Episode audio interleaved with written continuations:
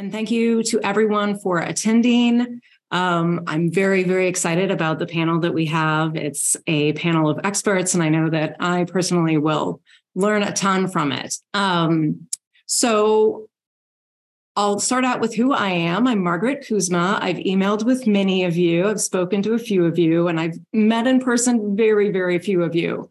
Um, so hopefully this puts a face with a name.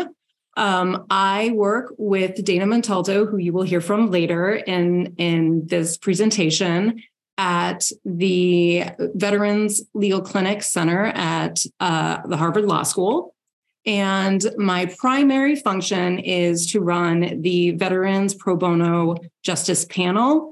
And if any of you are currently taking a case with us, or you have taken a case in the past, or maybe you are considering taking a case, um, we would really love that. It helps us tremendously. We get far more veterans coming to us for aid than we can possibly help in-house. So you guys are really a force multiplier and do tremendous work. Uh, primarily, our volunteers do discharge upgrades, which means that a veteran has received a less than honorable discharge unjustly, and we try to get that upgraded for them. Today, we will be talking a little bit about discharge upgrades, but we will mostly be focused on the V A, the Department of Veterans Affairs, character of discharge determination process, which is something that can also help veterans access a lot of benefits that they may not be getting because of that less than honorable discharge. So I'm very excited to introduce some of you to all of that. Um, and just a little bit of housekeeping. I know that Noah told you all about the Q and A. Um, I will try to monitor that as I am talking. I'm going to fly through some slides with all of you. And when I say fly through, I'm going to really try to, to leave as much time as humanly possible for the panel, because they're the experts and they're really going to give you a ton of insightful information on the character of discharge, or C O D, process. Um, and all of the slides are in materials that Noah will send out to all of you. So I've put together a ton of articles. I put together a P D F that has links to um, resources that can help you both with discharge upgrades and with C O Ds if you want. And then always, you can email me. Um, I am more than happy to answer your questions or find somebody who can. So please feel free to reach out to me. If I don't get to you in the C N A um, tab, then I will reach out to you afterwards. So don't be shy. Um, with that, let me go ahead and start the slideshow. Okay. If I can pro- progress, sorry. Okay, got it. Um, hopefully that's my only snafu. Um, so very quickly, I'm going to give you some updates on the discharge upgrade area of the law. There's actually really only one, but it's a pretty exciting one. So I'm, I'm um, looking forward to telling you all about it. And then I'm going to fly through a very broad brush stroke V A C O D practice primer. Um, again, lots of, of resources for you in that material packet. And then we're going to have a panel discussion. Um, I'll ask the panel questions to try to get a little bit more in-depth uh, experience and expertise on the C O D process. And then at the end, I'll also have a lot of time, hopefully a lot of time for you, you all to ask questions. Okay, so the updates in discharge upgrade world.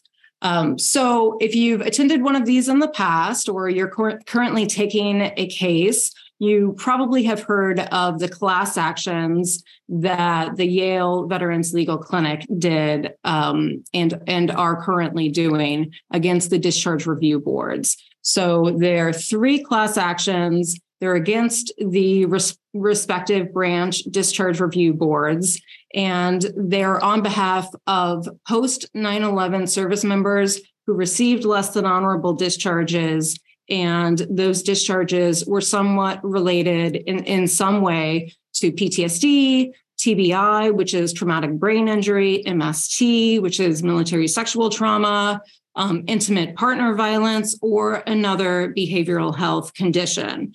Um, those, those veterans are all automatically in classes, and, and I put some more information. I put a link on here. There's, you can get the complaints, the original complaints, you can get lots of, of the additional filings, and then you can get the settlements themselves on the Yale, Yale website. The Kennedy uh, lawsuit was against the Army D R B. That was approved in twenty twenty-one and resulted in rehearings for many veterans who had gone to the D R B before and been denied. Um, we are starting to see some of those cases come, come through again with their rehearing, and we've seen some really positive results.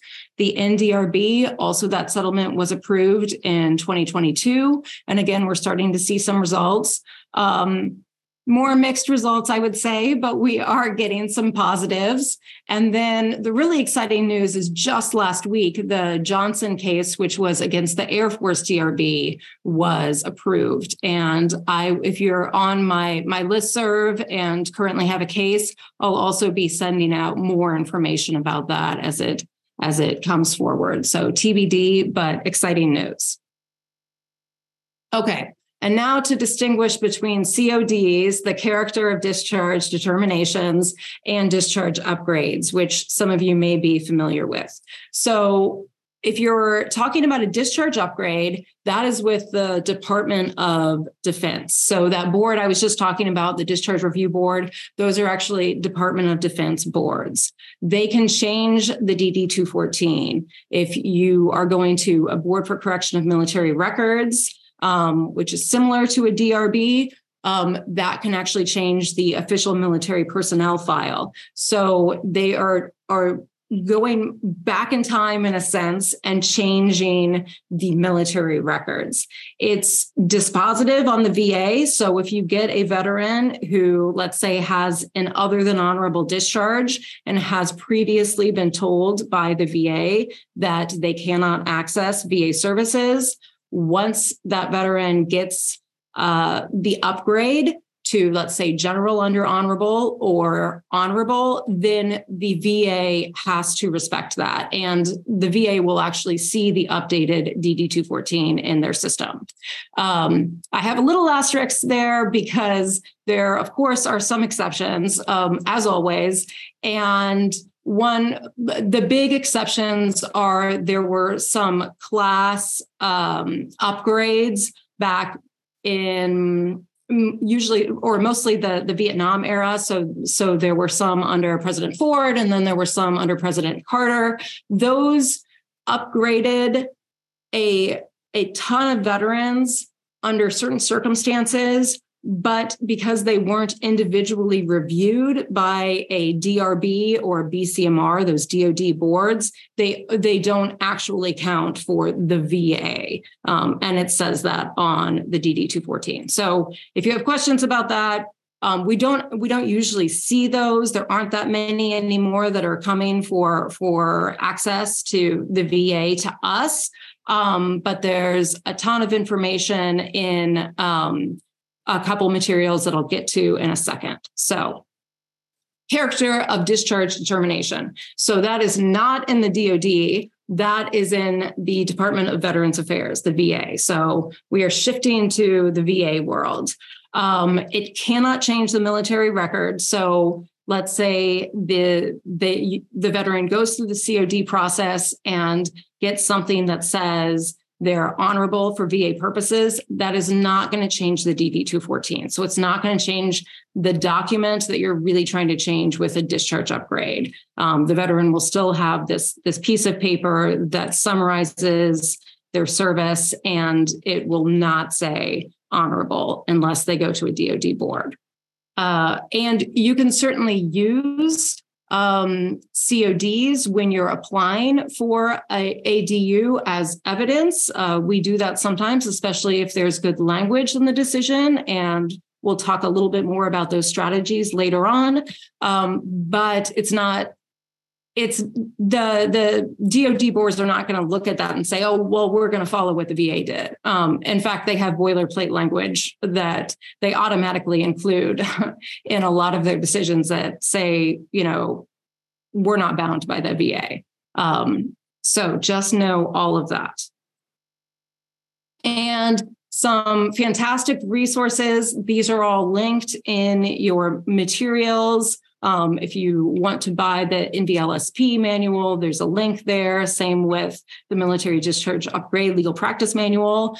Uh, N V L S P, we have two of our speakers work at N V L S P. This is the the book to have if you are doing any sort of V A benefits work. It is fantastic. It really is a step-by-step kind of soup to nuts, how you do these cases. And it has a whole chapter on character of discharge determinations. The Military Dis- Discharge Upgrade Legal Practice Manual, more focused towards discharge upgrades, but it has a fantastic chapter that was written by Dana Montalto, who you will hear from, um, all about C O Ds. So both of those tremendous resources. I also linked to and included in your materials a how to access V A healthcare if you have a less than honorable discharge self-help guide that we put together, um, because there are ways that veterans can access the V A even if they have a less than honorable discharge that hasn't been upgraded or that hasn't gone through the C O D process. Um, so it explains a little bit about the process, and then it also talks about some other ways that, that veterans can potentially access it. So if you have veterans that, that really need that care, definitely um, that's something that we would encourage you to share with the veterans. Okay, so quick overview of the V A C O D process, the character of discharge determination process. Um, so when we're talking about V A, Uh, I'm really talking about the basic benefits, access to healthcare, disability, disability compensation, which you may also hear called service-connected uh, compensation, pension, home loans. I have stars by G I Bill because the eligibility requirements for G I Bill are a little bit different than for the other general benefits. G I Bill actually requires a full honorable, so the C O D process won't Uh, make somebody eligible for that, but the C O D process will make people eligible for the other benefits. Um, and for healthcare, again, I have a little star because there are other ways that veterans might be able to access the V A. And, um, you know, I want to really emphasize that because we want as many people as possible to have access to healthcare. So what do they need to access these benefits? A lot of people think if you serve, if you volunteer, if you know you were called up, you were commissioned, then you automatically get benefits. Um, unfortunately, that's not the case. You have to meet some eligibility requirements. And what we're specifically talking about in this training is the definition of a veteran, Uh, which encompasses a character of discharge component. So there's also an active service requirement. And depending on when you served, there may be some length of service requirements for certain benefits. So the V A's definition uses this language that could be clearer, um, and is very, very confusing for many veterans that we see. Um, it is whether the veteran service was under other than dishonorable conditions or under dishonorable conditions. And I say it could be clearer, and it's very confusing because I see veterans all the time who come in and are very upset because they tried to access the V A. They went through this process and they were told that they were dishonorable for V A purposes. Well, a dishonorable discharge in, in D O D land um, means that the veteran went through a full general court-martial and got the, the lowest uh, characterization possible. Um, and here, it means something very different. Um, so if if you have a veteran, they may be very confused about that. Similarly, I see veterans who come in and they've received a C O D that says they're honorable for V A purposes. And then they think that they got the upgrade and their D D two fourteen will be changed. And again, unfortunately, um, that's not the case. It's great that they're honorable for V A purposes because that means they can access a bunch of V A benefits, um, but it will not change the D D two fourteen. Um, there are some other specifics and um, things that the panel will go over as far as if you if a veteran has multiple terms, what that means for access. But in general, these are the definitions, and this is the language that you'll see in V A world when they're trying to make a determination as to whether a veteran fits this definition of who is eligible and who is a veteran for the V A. Okay, so when they're defining veteran, they're looking at statutory bars and regulatory bars. And this is what they're using to determine if somebody is honorable for V A purposes or dishonorable for V A purposes. I'm not going to read all of these. Um, we'll talk about a few of them that you'll, you're more likely to see than others uh, with the panel. But I'll just say, by and large, the statutory bars are far more specific and discrete, and the regular, regulatory bars are um, a little bit more fuzzy and uh, give the V A a lot more room to exclude or not exclude. Um, unfortunately, we see a lot more veterans being excluded under the regulatory bars than the statutory bars. Um, particularly the willful and persistent misconduct. Uh, but we'll get to some, some arguments that, that can be made against those. And I'll also mention, and we, we may have some time to talk about it with the panel, but there is a petition for rulemaking that the, the V A agreed to relook at these regulatory bars and hopefully make them a little bit more veteran-friendly. In your materials, there's a link to that petition um, if you're interested in looking at it. So I keep talking about a C O D. How does one start a character of discharge determination process? So for the for the discharge upgrade, you have to specifically uh, apply for it for one of the D O D boards to look at whether somebody should be upgraded. For a C O D, there's not a C O D application. Um, what a veteran needs to do is apply for a V A benefit. So apply for a home loan, apply for service connection, uh, disability payments, um, apply for healthcare, and that should trigger a C O D. It doesn't always, um, but it is supposed to trigger a character of discharge determination. And then the veteran will get a letter that says they can have a hearing and they can present evidence. Um, they can request with a C M P exam. That's a comp and pen, pen exam that the veteran will also be going through if the veteran's trying for service connection disability. Uh, and then the V A will look at all of the evidence. It will apply those regulations and look for the statutory bars, um, and it will issue a decision. If it's unfavorable, there are avenues to appeal just like any other V A issue. Okay, and before I get to the big exception, I want to stop sharing um, and open it up to our panel because one of our pa- panel members is going to talk about the exception. So hopefully I can bring the slide up at the appropriate time. Um, so let me introduce our panel. You have their full bios in the materials, but I'm so excited to have everybody here. Um, as I said, two of the attorneys uh, work at N V L S P that puts out the fantastic V A Benefits Manual. Matt Handley works is an E J W there, and he also a, is a U S Army veteran. He has worked as a V A service representative before going to law school, so he has insider knowledge for us in addition to having his attorney expertise. Cindy Johnson Uh, I worked with for many years when we were both at the Connecticut Veterans Legal Center. She's done a ton of C O Ds. She is in the litigation department now at the at N V L S P, and she actually edited part of the C O D chapter for the Veterans Benefits Manual.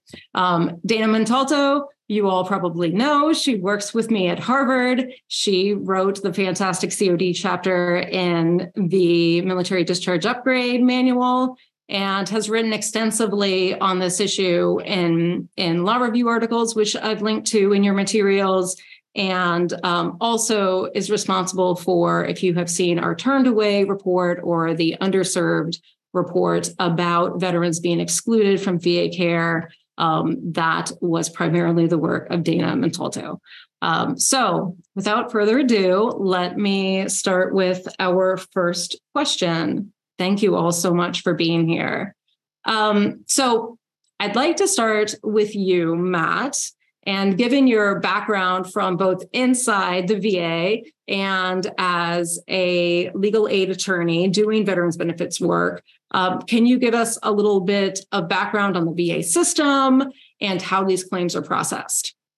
Yeah, absolutely. So um, as Margaret said, uh, in a past life, uh, before going to law school, I worked as uh, what's called a V S R, or a Veteran Service Representative, and they are the claims adjudicators uh, that the V A employs to process benefits claims. So a C O D determination is most often going to be triggered by that veteran applying for benefits. Uh, it is possible to request one sort of independently of a claim, but the vast majority of the time, uh, that veteran submitting some kind of claim is going to be what kicks off that process. So as a V S R, uh, you uh, log into V B M S, which is the V A's uh, database uh, claim management system, the Veterans Benefits Management System. Uh, and you have a number of claims assigned to you, uh, and you go through a series of checks. And so one of the first checks that every V S R is going to go through when they first see a claim come in is called veteran status. So it's basically name, address, and then the first thing that you check is veteran status. Uh, and there's a field in that database that contains that V A determination, either H V A, honorable for V A purposes, uh, or D V A, dishonorable for V A purposes. So as a V S R processing that claim, if you see it come in and you look over at that field and see that it's already filled in, that it either says H V A or D V A, then that V S R is going to move on. They're going to assume someone has already made that determination, and they're either going to process the claim if it's H V A, or if they see D V A, they're going to deny the claim, uh, and you're going to get a form letter that says, you know, you've been determined dishonorable for V A purposes. But if that hasn't been done already, then it is that V S R's job to uh, do the development and make a C O D determination. So to talk a little bit about that, how that process works, um, what the V S R is going to do when the V A first gets your claim and sees that a C O D determination needs to be done, the very first thing that's going to happen is they're going to send what's called a due process letter. Uh, and that basically lays out all of the veterans' rights, what the process is, what their rights are in the process, how to request a hearing, how to submit evidence. And then that claim is going to get closed, put back up in the cloud, and a sixty-day timer is going to get set.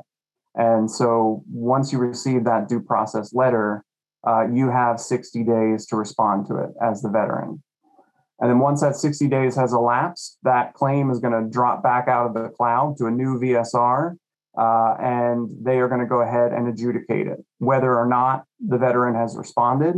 Sometimes they don't, sometimes they do, uh, but that V S R is going to then go ahead and process the character of discharge determination.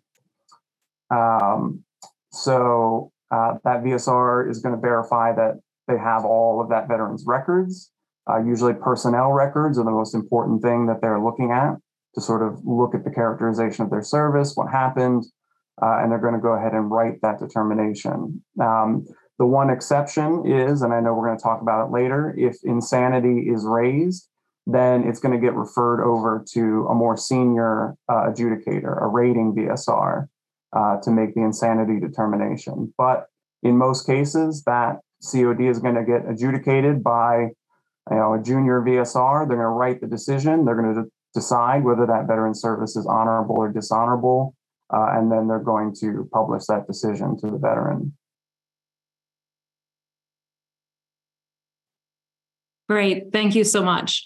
Mm-hmm. Um, and, and Dana, I'd like to turn to you. Uh, if you could talk a little bit about, so we just heard about how the process is supposed to work, um, but can you talk a little bit about your research with the Turned Away Project, about what happens when something goes awry or a veteran is not put through the process? Absolutely. Yes, there is, as Matt said, a process that's supposed to be followed. He laid it out so clearly, um, as if you can just check a box and move things down an assembly line.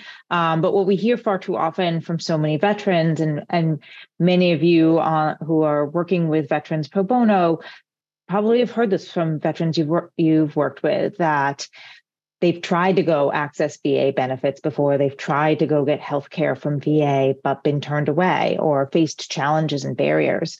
And there's lots of different stages at which that can happen. Um, you know, at one level, many veterans don't even try to do that because there's this general misconception and, and belief that veterans who have a less than honorable discharge just categorically aren't eligible. And the only thing that they can do is go get a discharge upgrade. And that's incorrect. Um, and it's really important and, and great that there's so many of you who are coming to this work and helping fight back against that misconception. But also many of these veterans are told that they're ineligible wrongly at some point in the process. Um, so we hear a lot from veterans who went to a V A healthcare site and someone said, well, let me look at your, um, your D D two fourteen. Oh, it says O T H. We can't help you, go away, get a discharge upgrade. We've also heard similar things with people trying to file a claim at, at the Veterans Benefits Administration. They'll go to a regional office and be told the same thing. It's hard because no, no one's really tracking every time someone is not properly processed, but we think it could affect up to four hundred thousand veterans, because we know that it's really the minority of veterans who have actually gone through the C O D process, whether that is favorable or unfavorable. Um, there's a there's a huge hundreds of thousands who just haven't gone through the process at all, um, and potentially have been wrongfully turned away. Um, and that's one of the motivating reasons why we created the self-help guide for veterans to talk about healthcare eligibility. Um, and I will give some credit to V A as well. They, um, because of advocacy from members of the community, have become more aware of this being a problem, um, and created at least some better processes, especially for referring cases from V A healthcare facilities where a veteran needs a character of discharge determination. There's a form that was created a few years ago, the two oh oh nine eight six form, that's only internal to V A, but it actually at least creates a little bit more, a piece of paper that can be tracked going from V H A over to the Veterans Administration, the Benefits Administration, to do a C O D and report those results back to V H A. So it's a little bit better than it used to be, I think. Um, but still, um, far too many veterans not getting the care that they need. And the Turned Away report is in your materials. Um, and then there's also a link on, on our website if you are interested in seeing that. It's also part of the reason we decided to have our district discharge upgrade annual training actually on uh, V A C O Ds, even though they're a different process, because so many veterans with less than honorable discharges um, don't know that there is this process and don't know that the, if they go and try for V A healthcare, they have a right to go through the, this process and, and can potentially access healthcare this way and, and some other V A benefits. Um, so I want to hone in a little bit on one stage of the process that I, I know can be critical to getting a positive determination, and that's the hearings. That, you know, once a C O D is successfully triggered, um, the veterans receive that notice that you mentioned, Matt, and then they have a right to a hearing. Um, Cindy, I know you've had a ton of hearings. Can you talk a little bit about that process and what to expect? Sure. I uh, one of my favorite things is the C O D hearing. When a veteran gets that due process letter that Matt mentioned, One option is to request an in-person hearing. Obviously, during the pandemic, they were not in person, and there's still kind of a push towards not in person. But it's a fantastic opportunity to directly make your case to one other human being. Uh, you can present all this evidence. One of the, the great things about this process is an advocate can speak on behalf of the veteran. Um, Those of you who have represented veterans know them telling their own story, it's too personal, and, and they get bogged down in these details. But an advocate, a lawyer, any advocate can be more objective, knows the law, and can express it in the terms that the V A needs to hear in order to grant, the goal being getting everybody on the same page. And a hearing is a great way to do that. When words can fail you, and when written word can fail you, you can make the case. Um, and, you know, when you're in the room, you can you can be a bully. You can do whatever you need to do to be the lawyer that you're trained to be. Um, you know, channel Tom Cruise and A Few Good Men if you need to. But it's a great opportunity and it's a lot of fun. You can, you're giving the the V A the words that they need in order to grant the claim. And you do that through the hearing. Um, and when they, when they are in person, it's typically you're going to see the same person over and over, hearing after hearing. So you get to know the D R O officer, they get to know you, and they get to trust your opinion when you're giving them that. So the process over time can really be beneficial. Um, I have one example where the veteran was discharged after assaulting an officer. That's how it was written out. That's what it looked like on paper. And at the hearing, we were able to present it as a handshake gone horribly wrong because, you know, they met up drunk at a party and the um, enlisted service member thought doing a weird handshake that would hurt the officer and ram their thumb into them in some way would be a great funny thing to do with some alcohol, making that even seem funnier. And it got written up as an assault. And it was because we were in the room with somebody and we could go through this and I could advocate for the veteran that that made the difference. On paper, it was, you know, assaulting an officer is not going to be uh, easy to overcome. So I, I really like the hearing. It's not great in every case, but it is an opportunity for an advocate to speak on behalf of someone when a veteran can't speak on their own behalf. And I'll just add that when I first started at Connecticut Veterans Legal Center with Cindy, when she was there, um, I went with her to one of her hearings and we waited around with a veteran um, for I think at least an hour, waited for the hearing, waited for the hearing.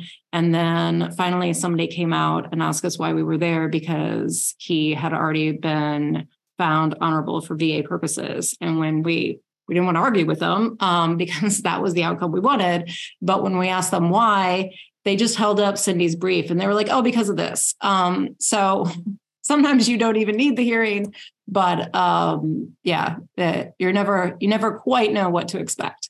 Um, so Cindy had mentioned that they're not always, um, she doesn't always ask for a hearing. Uh, Dana, I wanted to turn to you because I know you've also done these. Can you talk a little bit about some of the strategic considerations that you um, take into account when you're deciding whether or not to ask for a hearing?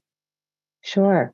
Like Cindy, I tend to be a big advocate of doing hearings, whether that's in the discharge upgrade realm or the C O D realm, because I think that there's some intangible benefit often to just having that face-to-face interaction. There's so much stigma around having a less than honorable discharge. People are really blamed and shamed about that. And it's harder, I think, for whether that's the boards or, or V A to um, not recognize like the dignity and worth of another human if they're having to really confront that. And that also, like, the hearing forces them to spend a little bit more time getting ready for the hearing, looking at the materials. Um, and so sometimes there's a there's a forcing mechanism around it.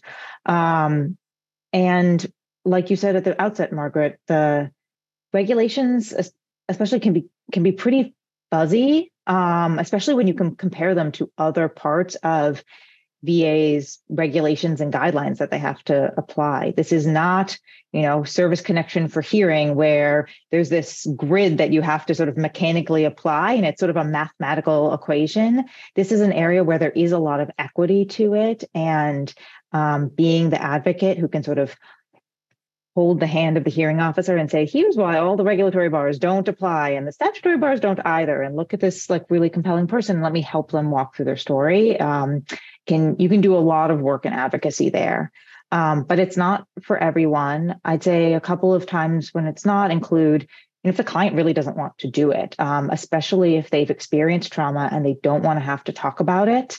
Um, they're not in a place where they're able to do that. We've certainly had, for example, there's a, um, Army combat medic um, who deployed in the early uh, days in Iraq, and he had had to testify at a at a different hearing before, and it was just pretty devastating for him. He really struggled for the weeks after that, and we didn't want to have to put him through that again. And so, um, although we asked for a hearing in his case, we didn't have him testify. He wasn't able to show up, um, and so there are sometimes ways that you can ask for the hearing.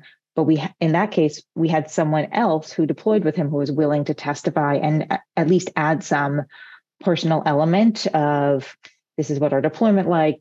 This is these are the things that we had to deal with. Um, this is how we were all feeling afterwards. This is how I saw his behavior change. So you can sometimes ask for hearing and not have the person testify. Um, there's also some cases that you'd hope should be pretty. Um, some some are there are easier cases than others. Um, so it might be that strategically you may not want to ask for a hearing, um, but the big reason is if if it's not in the client's interest.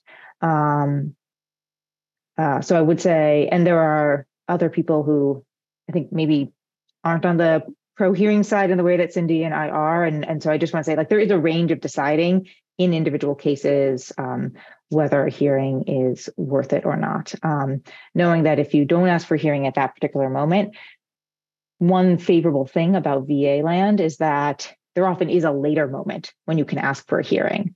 Um, so it's not necessarily a, you give up the opportunity, you never have that chance again in a way that might be true at the discharge upgrade world.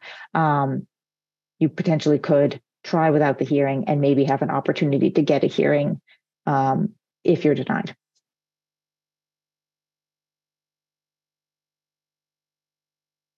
Okay, great. And um, you mentioned, you know, the, the regulatory bars and the statutory bars that I, I had on a slide and I flew through, for, but they'll be in your materials for everyone.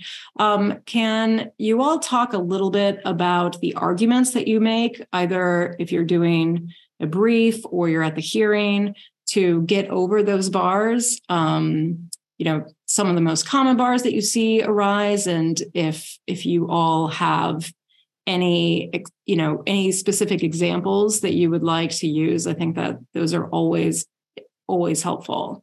Um, Matt, maybe if if we could start with you on on some that you you've seen commonly. Yeah, absolutely. Um, so, uh, like uh, Dana was saying, you know, a lot of a lot of elements of V A adjudication can often be very mechanical.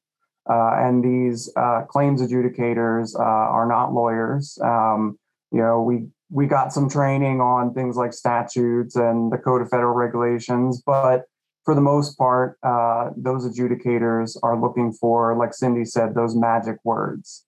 Um, and so some of the bars are fairly fairly straightforward. You know, were you AWOL for a certain number of days? Were you, you know, tried by a court martial? Those are relatively easy to prove or disprove, but the ones that sort of, uh, two of the ones that I'll highlight that come up a lot that are a little more tricky uh, are the bar for, the regulatory bar for willful and persistent misconduct, uh, and then the regulatory bar for uh, acts of moral turpitude.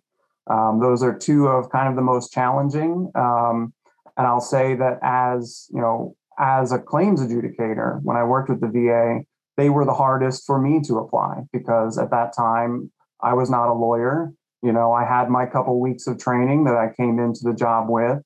Um, and then I'm looking at a veteran service record and I'm asked to decide is their conduct willful and persistent misconduct? Well, what does that mean?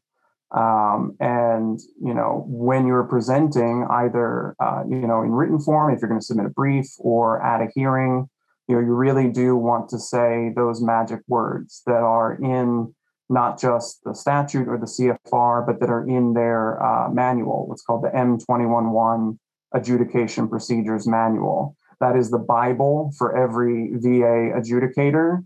Uh, and, you know, they know it like the back of their hand. They look at it for everything. So if you can highlight those magic words that they need to see and hear and show how, you know, you're demonstrating those with the evidence, that really is the key. So, you know, for willful and persistent misconduct, you want to highlight that a one-time offense is not necessarily willful and persistent misconduct. You know, so if it was a one-time incident, you know, a one-time mistake, you want to highlight that language. Um, even if there was a pattern, you know, the M twenty-one dash one says multiple in- instances are not automatically persistent misconduct. So you want to highlight that, um, you know, and then there's language about, you know, uh, it's not willful and persistent misconduct if their overall service was otherwise honest, faithful, and meritorious. So you want to highlight that language and then show how how is their overall service, aside from maybe this one mistake or a few mistakes that were made, how was their overall service honest, faithful, uh, and meritorious? And, you know, these are really difficult um, standards for these non-lawyer adjudicators to apply. Um, and that why that's why it is really helpful to get that face-to-face, to get that human connection and sort of uh, walk through these factors. Um, You know, it can be tough. A lot of V S Rs, myself included, when I was one, um, are veterans themselves um, and are usually, if, by virtue of being a federal employee, are a veteran with an honorable discharge themselves, with a excellent service record. Um, and so they can be a little protective. And some of these discharges can be really stigmatizing on paper, uh, especially if they don't have that full context of what happened. Um, so you really want to sort of highlight these standards from the manual uh, and show how they're demonstrated. Um, the other big one that I mentioned is uh, offenses of moral turpitude. Uh, and this one was even harder uh, as a non-lawyer, as a V A adjudicator, um, because, you know, it, it can be very tricky to decide what is an act of moral turpitude. You know, what does that mean? And again, that's where you want to go to the manual Um, that actually has some really helpful language about how the adjudicators need to apply a liberal standard. They need to take into account things like mental health conditions or other mitigating circumstances. And that's actually the only bar in the whole manual that has that instruction to the V S Rs to apply a liberal standard to take into account those other uh, mitigating factors. But moral turpitude, you're probably going to see that come up most often if there is uh, harm to another person or damage to property. Um, that was the one that we were trained that if you saw any injury to another person, any damage to property, that's the one you can go to um, because that is written into the standard, that that is most commonly what's going to be moral turpitude. So if you see that in the fact pattern in, in your in your client's records, you want to address that one head on. That's super helpful. And I'll just, I'll, I'll say two things. Um, one, the M twenty-one that Matt mentioned, I have a link for it in your materials. They do update it periodically. So, you know, I definitely recommend um, using a link rather than if you download it, just constantly going to, to what you downloaded. Um, and then two, uh, a somewhat shameless plug for discharge upgrades, which is the bulk of what I do and what many of you um, do with us. Uh, when you are thinking about the arguments that, that Matt was just talking about um, with the mitigating circumstances for moral turpitude and the overall service was faithful and honest for willful and persistent, you can really see how uh, these two areas, these two paths for veterans can kind of dovetail Um, so we'll get into that a little bit later on. But um, just, Matt, when you were talking, it, it, I wanted to highlight that because you you really can do both of these processes at the same time. Um, sometimes it's it's not a good idea to do that, but um, for various reasons we'll get into. But um, if you are collecting all the evidence and and trying to make arguments for discharge upgrades, many of those those similar arguments could be very helpful in C O D world. Um, so Dana, Cindy, I know you guys have done all of these, and I'm sure you've faced moral turpitude and willful and persistent. Do you have any examples or other tidbits you want to share? I'll just share um, quickly a couple case examples on willful and persistent misconduct and moral turpitude. I mean, I have seen um, Uh, or some advocates have reported moral turpitude being applied to marijuana use, which seems a little bit out there um, in terms of being a morally turpitudinous offense. But this shows how how vague and broad the language can be for what is considered, and how there is some eye of the beholder um, problems with the current regulations. Um, but for the most part, I agree that, and what we know from data are, is that the willful and persistent misconduct bar is the one that is most often applied and most often used to exclude veterans, because it sort of can seem like, well, willful, did they mean to do it? And persistent, did it happen more than once? Um, and be used to quickly sort of say, oh, well, this is excluded under the regulations. Um, but we've been successful advocating for veterans often when there's one-time drug use, um, because we can really push on that persistent. It's not persistent because it happened one time, or even for veterans who serve for longer periods, if all of their misconduct focused on a specific, you know, a few weeks, a few months after, um, especially after a period of, of good service, saying it's not persistent, even though there were multiple instances, because it was a limited period of time. And that's gotten some traction with um, B S Rs. Um, we've also tried to talk about will not, uh, conduct not being willful, especially when it's, you know, self-medicating substance use where there was um, a service-related mental health condition. And so it has to be both willful and persistent. So we try to find those arguments that um, either push on the persistent part or the willful part of it.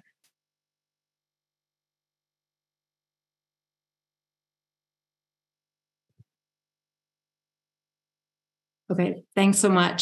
Um, and I, speaking of mental health, um, I also wanted to talk about a specific defense um, that is very unique to C O D world. Um, Cindy, could you talk a little bit about the insanity defense?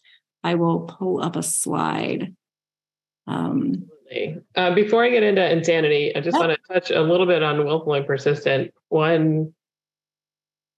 Um, technique that I've used that's come in real handy, and everybody has a different record. And as Matt had mentioned, a lot of the people making these decisions are also veterans. So finding something that every service member has dealt with, and so that you're connecting to that B S R and they can picture themselves in the same scenario that your veteran was in, is really helpful. And um, there's usually misconduct that's really minor in there associated with the, somebody's record, as well as um, the misconduct that caused the ultimate discharge. So um, the V A will use like a series of misconducts and say, well, that's persistent, look at them all. And if you separate them and say, well, this was, you know, late for formation, that's minor, big whoop, let's get rid of that one. And then you go to the next one and, you know, pull that apart and say anybody could do that. Uh, and then you l- maybe just end up with one misconduct, and then you can go, well, that's not persistent, and and get out of it. So you kind of logic your way through it, or that's a great option. And then when all else fails, you have the possibility of insanity. Could you pull up the slide, please, Margaret? I will. It used to be, uh, I don't know, when I started doing this ten plus years ago, you could use insanity successfully almost every time. And then at some point, the V A just shut that down. So the definition of insanity, if you are a veteran and you're dealing with the V A, is, again, we're going to just pick up and jump back to the nineteen sixties where they invented the term moral turpitude. And we're going to throw these words at you. A uh, not mentally defective or constitutionally psychopathic, you know, I, I can't even say them sometimes. This will be updated at some point soon, I'm pretty sure. But for anything that's a bar to benefits, there's this concept of an insanity exception. If you can show that the veteran met this definition of insanity, which is should be a light lift. This is not the criminal definition of insanity. Um, and almost anybody could meet this on a bad day. You should be able to get those behaviors that led to discharge forgiven based on the fact that the veteran was insane at the time. I hate using these words. Um, comes in really handy for military sexual trauma. If that is part of a person's record and eventually there's a discharge due to misconduct, same for combat P T S D or any P T S D for that matter. Um, this is your fallback plan. Right now, the V A is, at least the V As that I've been dealing with, um, hate to use this insanity exception and use it at, um, sparingly and only if they really have to right now. And they this. This particular part of the discharge uh, recharacterization process is very opaque. Um, the, the person who makes a decision as to whether you're sane or insane under this ridiculous definition, you'll never see that decision. It's not put into V B M S. It's not made record. It's just this like, nope, we decided you were sane. And sometimes they will use words that have nothing to do with this definition. Uh, It was decided that you knew right from wrong at the time that you decided to, you know, assault the officer. Um, that's not this definition, but that's what you'll hear sometimes from the V A. So you want to use every other option. You need to give your the V S R who's making the decision every opportunity to choose something, anything, and then as a last resort, throw insanity in there. But um, we have found that they really like the term mitigating circumstances or extenuating circumstances led to the discharge. The extenuating circumstances, the person suffered from military sexual trauma or P T S D, but that you get a, a higher success rate using different terms. Does that help? Yep, that's very, very helpful. Um, yeah, and uh, and I would just add with these cases, um, because the language is so stigmatizing and of itself, um, you know, I you always have to have a a conversation with a veteran when you're making this defense, uh, because you know. The, you're not saying that the person is insane, but this is very broad definitions. Um, and, and yeah, something that can be helpful, especially as an alternative argument, um, as you were saying. I'll also note that in the materials, there is a fairly recent case um, that I've provided that um, looks at the insanity exception and, and gives I don't want to say clarity, but um, is helpful with it. Uh, and then there's also um, a link to a law review article that that also talks about it. Um, so resources, it's it it can be helpful um, as an alternative argument. Can I um, just add a little case Please. example there, which is um, we also have presented Um, insanity-based arguments for a number of our clients uh, in similar circ- circumstances as what Cindy said, if they've experienced any sort of trauma in service that led to a mental health condition. And we particularly push on that. It's the um, subparagraph one, that they exhibited a more or less prolonged deviation from their normal method of behavior, because in some ways that's just the definition of a mental health condition, right? you are some way, you have this mental health condition, it changes your behaviors. Like beha- behavioral change is sort of is what a mental health condition um, is, or or how it's it's categorized and, and named by the psychiatric profession. So um, we and we've been very successful in actually um, getting someone's, especially if we're getting an independent medical examination from a psychologist, asking the um, examiner, the psychologist or psychiatrist, did this person have a mental health condition that caused a more or less prolonged deviation from their normal method of behavior? And they can opine about that in the same way that they opine about, is there a nexus between their um, mental health condition and the discharge? So if you're already, this is one of those ways that it can really marry together well to do both a V A and a D U case at the same time, is that if you're already getting a mental health exam, this is just one more question to layer on. And it's often the case that we've, that a psychologist will say, yes, there was a mental health, if there's a mental health condition, it caused some behavioral change over this period of time. And as Matt said earlier, V A really loves to have its magic words. And so if you can use the magic words, not of insanity, but of this is what the regulation says, you then have some pretty strong evidence that the insanity ex, um, exception should apply. Um, and uh, I will say, and and V A hasn't always loved that evidence. It's, as Cindy said, like sometimes they'll push back on it, or they won't pay attention to it and say, this isn't, this is an administrative decision. It's not a medical decision, but it's clearly, if it's a question of mental health, there's a medical aspect to it. And if you provide present um, strong evidence, we've been successful, especially in a hearing, sort of just walking um, or or in a in a letter brief to V A saying, like, this is what the statute says, this is what the regulation says. We have a medical um, report that says these words, thus we've met the bar. Um, and that's helped in a lot of different cases. Um, and just to your point about, will this language change eventually?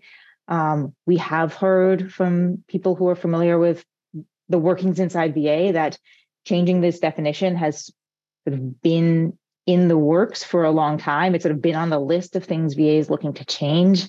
I think it's an open question whether that's a good thing or not, because the definition is so strange and archaic um, that it's better than having a definition of insanity that really accords with what we're familiar from the criminal law context. That's a much higher standard than what we have in V A.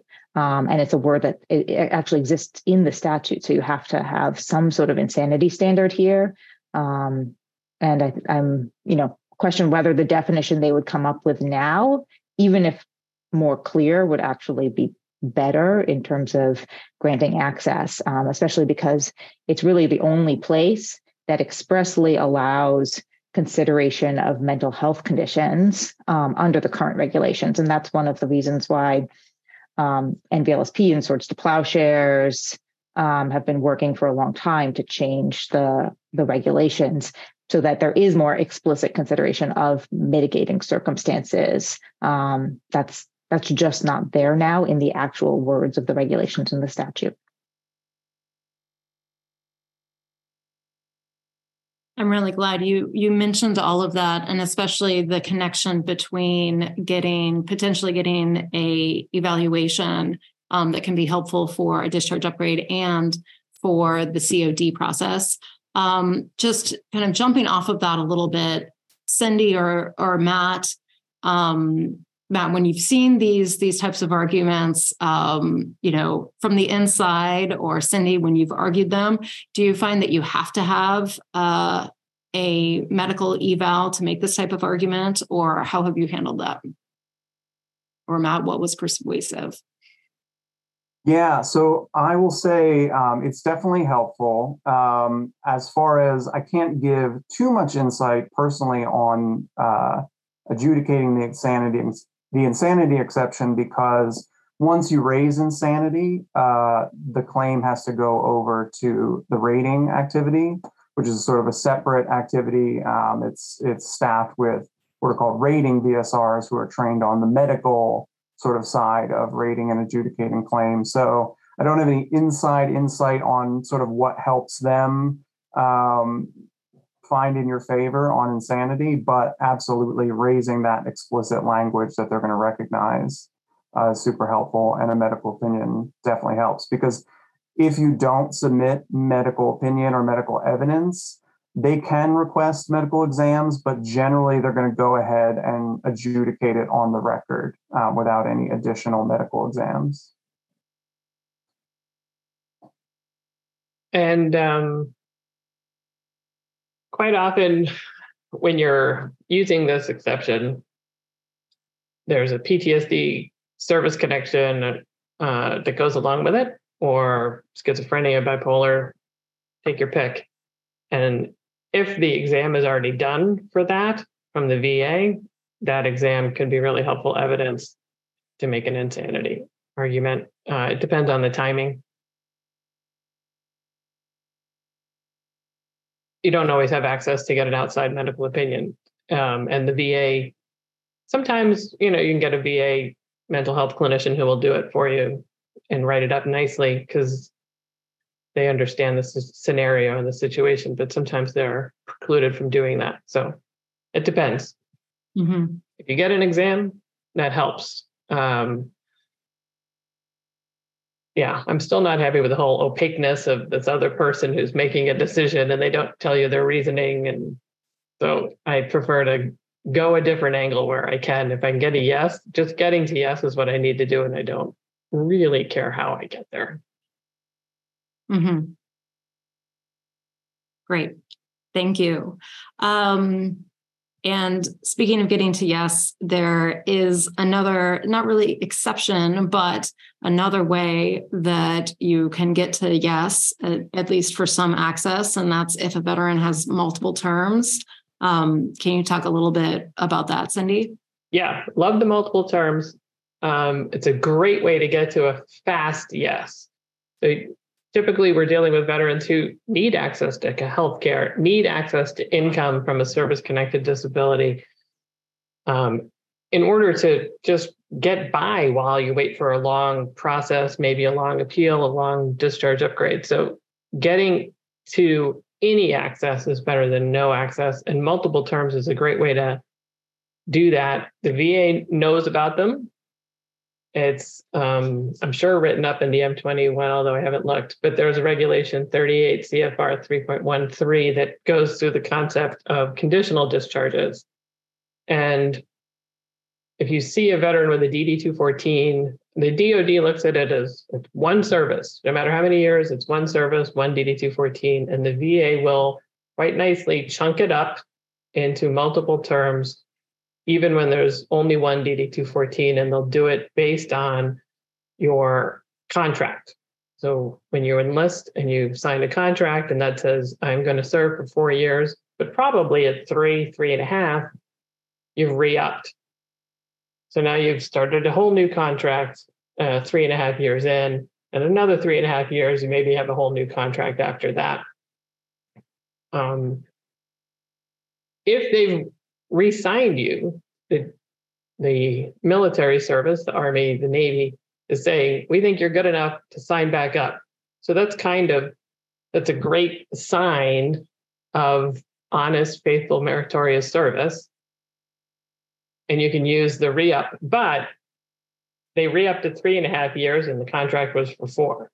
So now you need to, you have to look through the whole four-year period, the whole contract period. It might be four, sometimes they're six or three, and show that there was no misconduct during that period. And you can do that by looking at proficiency exams, good conduct medals, certificates. Sometimes honorable discharge certificates are issued even though there's not a D D two fourteen. So you're going to look through the entire military personnel file, and if you can find them, and present them to the V A. If nothing else, you'll get from this date to this date, that's honorable for V A purposes. And the end of it is not.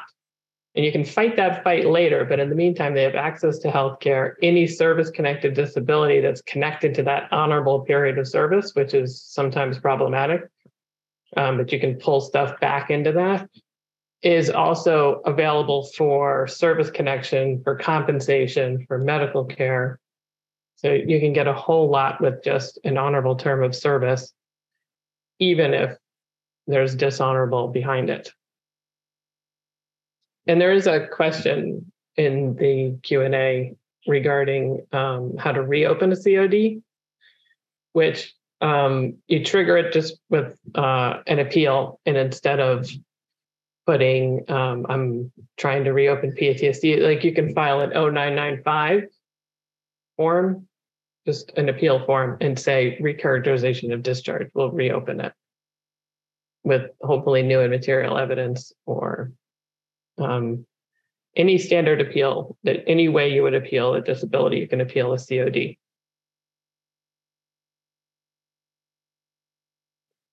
Great, thank you so much. Um, and and thank you for for monitoring the questions too. I'm I'm not as good at that. um, so to to get to one more specific argument type, um, Dana, I wanted to turn to you on some special case, case type considerations, um, and and maybe if that leads you into talking a little bit about the petition for rulemaking. Um, I, I think everybody would love to hear about that. Sure. Um, before entering that, I would also say um, Cindy's point about back-to-back discharges, the Veterans Benefits Manual section on back-to-back and conditional discharges is excellent and super helpful for doing that calculation that Cindy was saying of like, how long was their contract and how do we put one after the other and what are the different ways, and going through the scenarios, super helpful. So if that's a situation for um, the veteran you're working with, I would highly recommend the Veterans Benefits Manual section on that.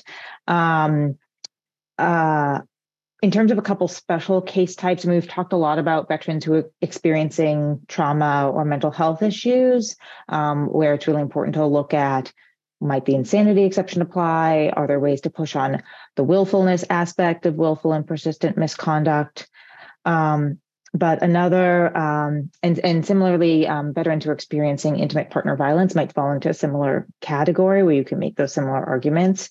Um, another big category of veterans um, who we often refer cases to, uh, these pro bono panel members, uh, all of you on the call, Uh, relate to discrimination, whether that's based on L G B T Q status um, or, or racial discrimination.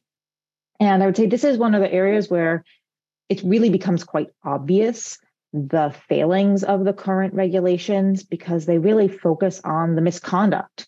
Um, the all the bars really look at what did you do wrong? And with very limited exceptions, do they allow Um, expressly allow veterans to say, but here's what happened. Here's the context in which this misconduct, this alleged misconduct um, happened.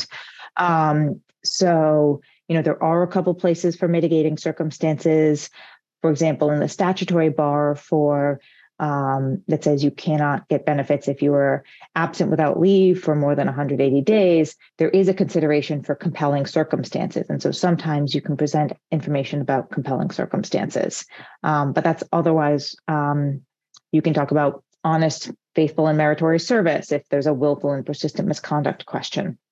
Um, and as Matt flagged earlier, there has been some language added to the moral turpitude bar only in sub-regulatory guidance, the M twenty-one, about mitigating circumstances. Even if that mitigating, extenuating circumstances is not expressly allowed, I'd argue it anyway. Um, we sort of always include in our in our um, in our letter briefs, or if we're going to a hearing, a sort of final argument that's like, look, the statute really talks about, is this person's service dishonorable or other than dishonorable? And yes, maybe they did do this wrong thing, but let's make the whole argument about context. Let's talk about mitigating circumstances and discrimination, whatever it is that actually happened to them, um, and say, you know, weighing in the balance, this isn't, you can't consider this dishonorable. And let's like, go back to the statute. Um, and I think that I, you know, I can't say exactly, but I think it gets some traction for really just painting the whole picture of this person.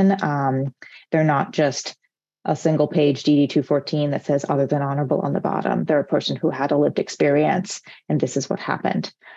Um, and there has been, specifically in the M twenty-one, there was some um, language added about maybe a year and a half ago regarding L G B T Q service members in particular who might have been discharged under Don't Ask, Don't Tell or prior policies, where it says if that's the basis and they have a dis- potentially disqualifying discharge, that generally shouldn't be a barrier. I would say the language is not very helpful or clear, not as much as you think it would be for um, what uh, that veterans population experienced. But still, I, um, again, I would generally just say, explain what happened, advocate, um, uh, especially if um, someone was kicked out other than honorably, the sort of pretextual misconduct where they were really targeted and kicked out for something that um, just because they were being discriminated against, um, explain the context of what happened is the best chance you have, even if it's not expressly allowed in the regulations.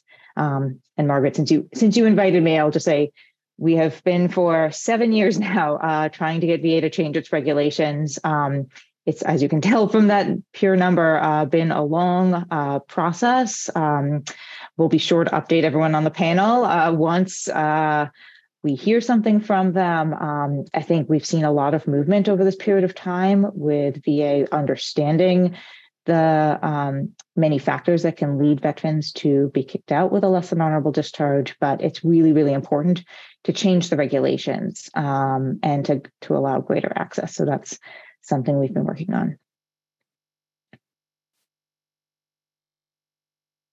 Yes, and, and definitely we will let everybody know. It will be hopefully a very exciting day. T B D, we'll see. Um, so I, I know we talked a little bit about it already, um, but I also wanted to talk in um, a bit more detail about the appeal lanes if a, a veteran doesn't prevail. Um, Matt, can I ask you to talk a little bit about the options?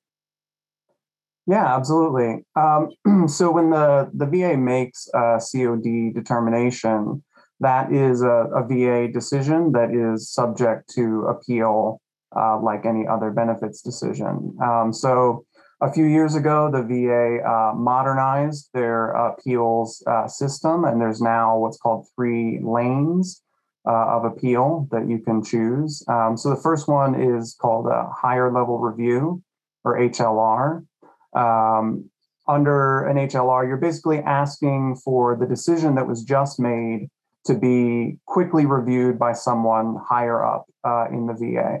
Uh, so you request a higher level review. It goes back to a more senior uh, V S R, a more senior adjudicator. You don't get to submit any new evidence. You don't get to have a hearing or make any arguments to them. They just sort of relook at the case uh, and make a decision and sort of screen it for any mistakes that that more junior adjudicator might have made. Um, I think the V A, they update their numbers from time to time. I think they quote around three to four months is what they aim for uh, to adjudicate those appeals. Um, the second option is what's called a supplemental claim.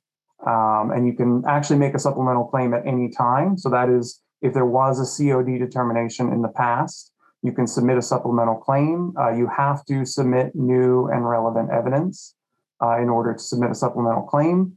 Uh, but that's processed just like a regular claim. Uh, so it goes into the system, it's adjudicated by a V S R, um, and is sort of subject to the same timelines uh, as a usual V A claim, which I think right now they're claiming around one hundred twenty, one hundred thirty days as their average uh, processing time. Um, so not too bad. Uh, and then the third uh, lane is an actual appeal to the Board of Veterans Appeals. Um, and within that lane, there are sort of three sub lanes that you can choose at the Board of Veterans Appeals. Uh, you can ask for a direct review, uh, which means you don't get to submit any evidence uh, and you don't get a hearing. Uh, they just, the board reviews it immediately on the record. Uh, you can ask for evidence submission, which is where you don't get a hearing, but you can submit additional evidence to the board. And then finally, you can ask for a hearing. Uh, and then in that case, you can submit new evidence and uh, you receive a hearing before the B V A. Uh, I think uh, from some of their most recent uh, numbers they've put up, an appeal to the B V A takes anywhere from around a year to sometimes several years. Uh, the longest is the hearing lane that can take. Uh, they're averaging, I think, you know, two to three years uh, right now on uh, hearing lane uh, down to maybe around a year for direct review.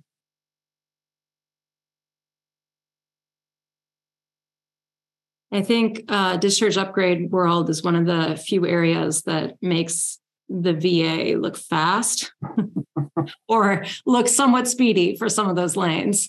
Um, are there, and I'll open this up to anyone, are there specific errors that you you frequently see um, that, you know, might might make you want to, you know, do an H L R or Um, something that, you know, if somebody sees a negative C O D, they should look for that we haven't touched on?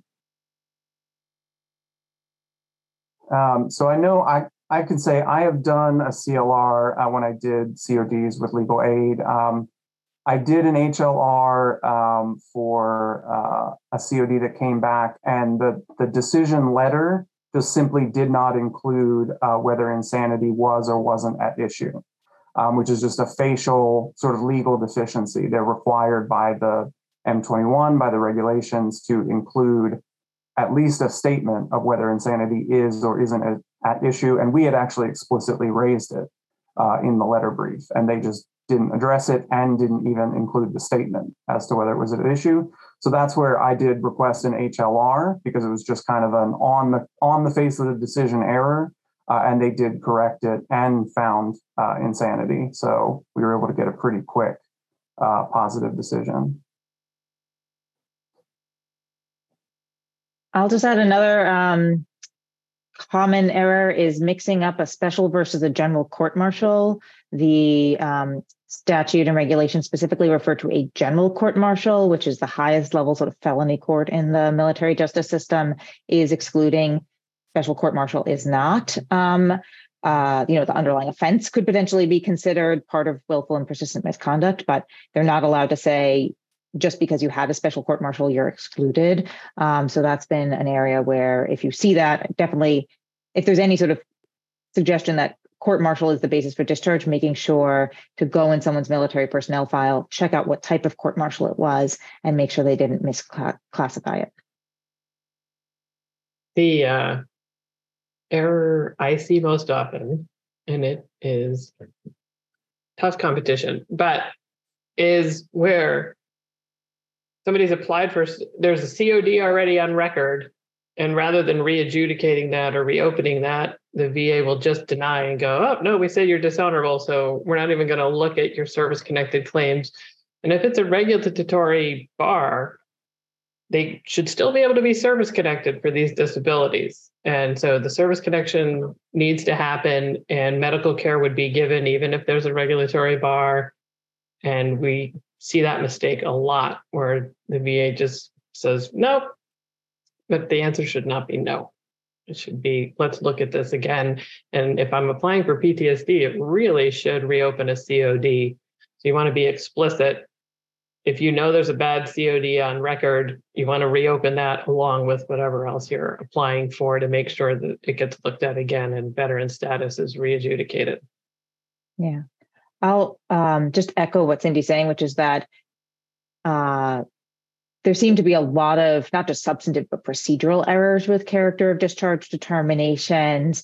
And that's bad. I mean, right, we we want V A to be adjudicating correctly according to the law and making a determination that's hopefully favorable.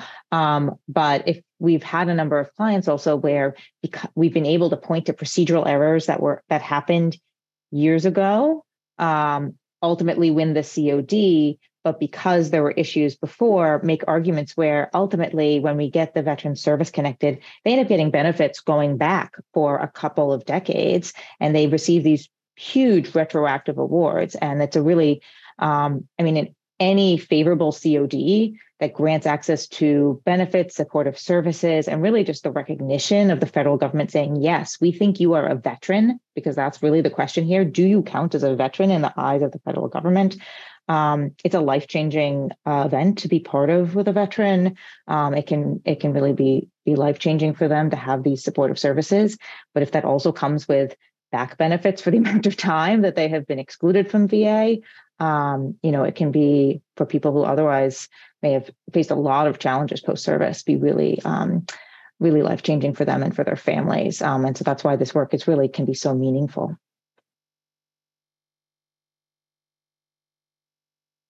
Thank you all. Um, that was really helpful. Um, so I, I want to leave a little bit of time, if possible, for, for additional questions. Um, but I also wanted to see if there are best best practices or, you know, any other tidbits of insight that I haven't asked you about that, that you all want to share. Um, Matt, can can we start start with you from your insider outsider experience, if there are are tips that, that you would give people?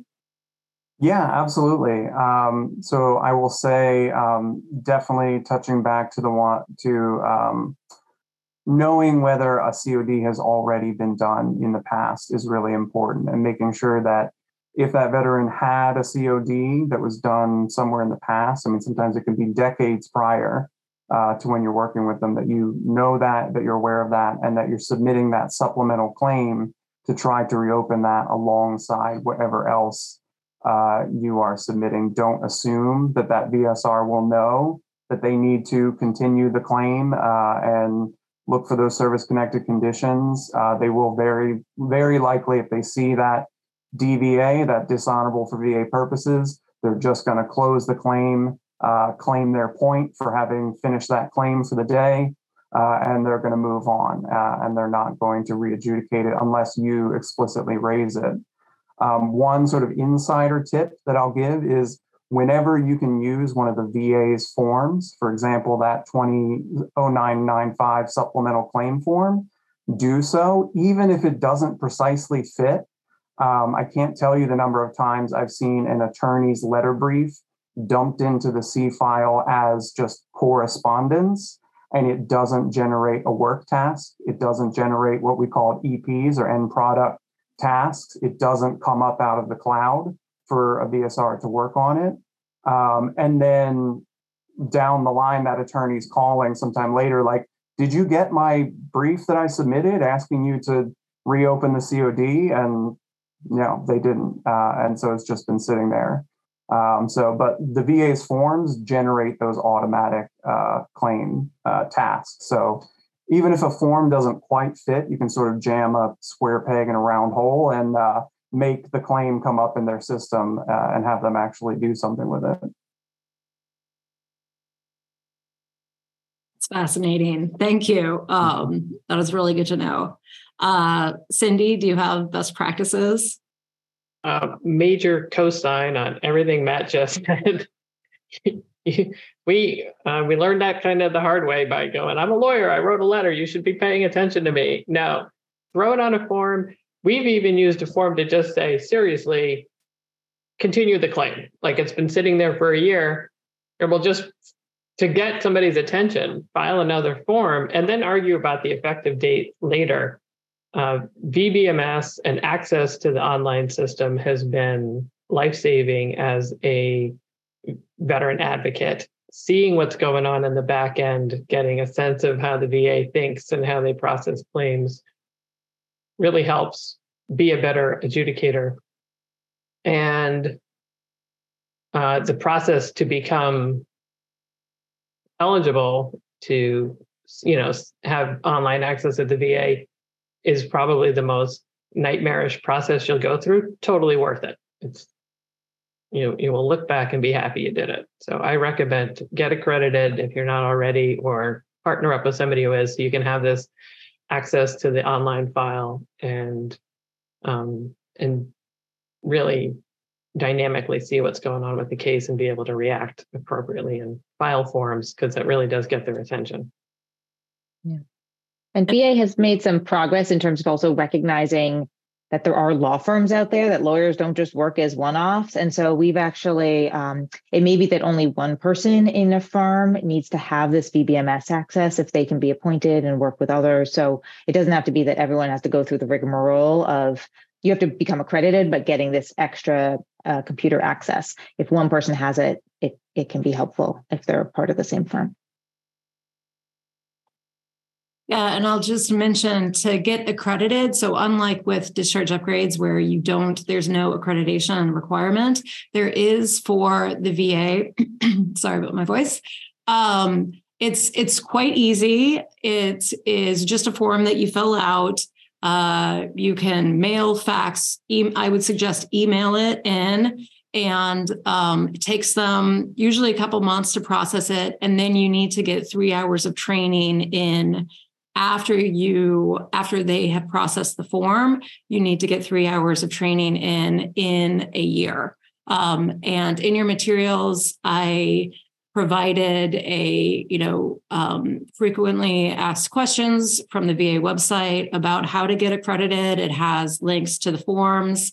Um, there's also a link to a training that's put on through the Practicing Law Institute that is a six-hour training. You don't have to watch all six hours, um, but if you watch three hours after the accreditation form has been processed, then that can that can satisfy it. But there's lots of other um, trainings. And if, if you're interested in, in finding a training, please reach out to me. There also is an exception for uh, people who are taking a case pro bono.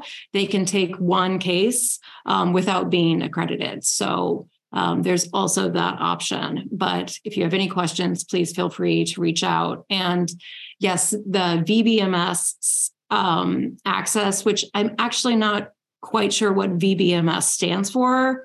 Um, I could guess, but I'm not going to. Veterans Benefits Management System. Okay, there you go. Um, it's fantastic because you can actually see, you know, everything you filed. You can file it that way. Um, it's uh, you can see if they've made a decision because um, sometimes they don't send it promptly. Um, so it it is is quite helpful. Um, Dana, uh, last um, words of wisdom that you have. Sure. Um, well, to to bring it for full circle and um, tie it into the, the discharge upgrade work that um, brought so many of you to joining this pro bono panel and being part of the program today, I just thought it'd be helpful to say a little bit about how do you think about having one um, veteran client who you're working with and thinking about doing both a V A C O D and a discharge upgrade at the same time. Um, there are a lot of sort of efficiencies of scale of doing both of them because there's a lot of overlap in the relevant facts, in the evidence that you would develop. Um, I talked about mental health examinations before, but also sort of the letters of support that you might get, um, looking through someone's military records. All of that work can matter as much for a discharge upgrade as for a character of discharge determination. Um, it also can be really great um, for clients um, where you kind of, you know, they may really be facing a lot of challenges. That's not true for every veteran client, but it's true for many of them. And you kind of want to be pushing on every door and seeing which one opens fastest. And we've had veterans with very similar circumstances. I can think of two Vietnam veterans who both combat engineers deployed to Vietnam. For both of them, we decided like we'll do the C O D and the discharge upgrade at the same time. And for each of them, like one, the C O D came in faster, the other, the discharge upgrade came in faster. And then they ultimately ended up winning each both of their cases. But um, you sort of can't know which one will be faster. You may end up having to appeals, go to hearings. Um, but we ultimately got them where they wanted to go and faster for trying just kind of trying everything. Um, sometimes, though, there are certain cases where the law on one side is better than the other, or it's really helpful to, for example, go through the V A C O D process because V A may develop some evidence, um, especially around mental health, and getting someone access to mental health care at V A could then provide them a level of stability, have a supporting psychologist who might write a write some sort of letter or at least have some note in the file that can make the diagnosis that then you can go over to the discharge upgrade uh, boards and say, aha, look, they do have this trauma-related mental health condition from service that should entitle them to liberal consideration and they should get an upgrade based on C O D A. So there's a way that sometimes, um, you know, if you go to D O D, they can change the character of service, take that to V A, V A has to recognize it. If you go to V A first, they might to help develop evidence or provide supportive services that then are good evidence to say, actually, we should get an upgrade based on the evidence that comes from the V A side of things. Um, So you do really have to, um, and really, of course, always paramount are, what are your clients' goals? There are some clients who, they may not care what it actually says on their D D two fourteen, but they really could use access to healthcare from V A. And so it makes sense to go through the V A C O D process because that's the thing they care about. It may be that they really want to get G I Bill benefits and, um, you know, and they have a general discharge um, or, or not, and they can't, the C O D process isn't going to help them. You have to get a discharge upgrade and go to, through the on, get the honorable discharge from a D O D board. Um, so it comes down to the specific circumstances. And of course, um, for all of you who are volunteering pro bono, um, Margaret is always a great resource to talk about how to how it might fit in your individual case. But I would say um, these are two practice areas that go really hand in hand. It's great to have both in your toolbox and think about for each individual client, which one fits best for them. Thank you. Yeah, and I would say even if Um, you know, this isn't an area that you want to go into, you want to just stick with the, the discharge upgrade lane, um, letting veterans know that this is an option is really important, because if if they've been turned away in the past, they may just think that that they categorically cannot access the V A, or they may have been told that and they've never tried. Um, so it's it's a really helpful thing. Um, I also noticed that there is a question on time limit to upgrade a discharge. Um, so with with the V A, you can always ask for, you know, a, a veteran can always go and apply for, for benefits, can always ask for a C O D. Um, we talked about how you can you can appeal that as well if there's already been a negative C O D uh, for a discharge upgrade. Um, there are time limits, kind of. Um, there is a very strict fifteen-year statute of limitations at the discharge review boards, and that's fifteen years from the date of discharge. Um, If a veteran, let's say it's a Vietnam era veteran, obviously way outside the fifteen years from the date of discharge, they can still go to the Board for Correction of Military Records. Um, and every branch has one of those as well. That has a three-year statute of limitations from the discovery of the error or injustice um, that led to the discharge um, that, that you're trying to get upgraded. Uh, but that is a very flexible standard, and usually the boards will waive it. And in some cases, um, especially with mental health, they actually have to waive it. And it can also be three years from a, you know, negative D R B, discharge review board decision. So um, technically, yes, there are time limits in the D U world. There definitely are time limits on the D R Bs, but we can almost always bring a case uh if if a veteran is outside that fifteen years. Okay, well, that is the only question I see, but if questions come up later, please feel free to reach out to me. Um, anything at all, discharge upgrade related or C O D related or anything else, I'll, I'll try to help. Um, feel free to contact me. Thank you all so much. Thank you to our panelists, and again to Noah and the Boston Bar Association for hosting. Um, we will see you all next year at the annual training. Thank you so much.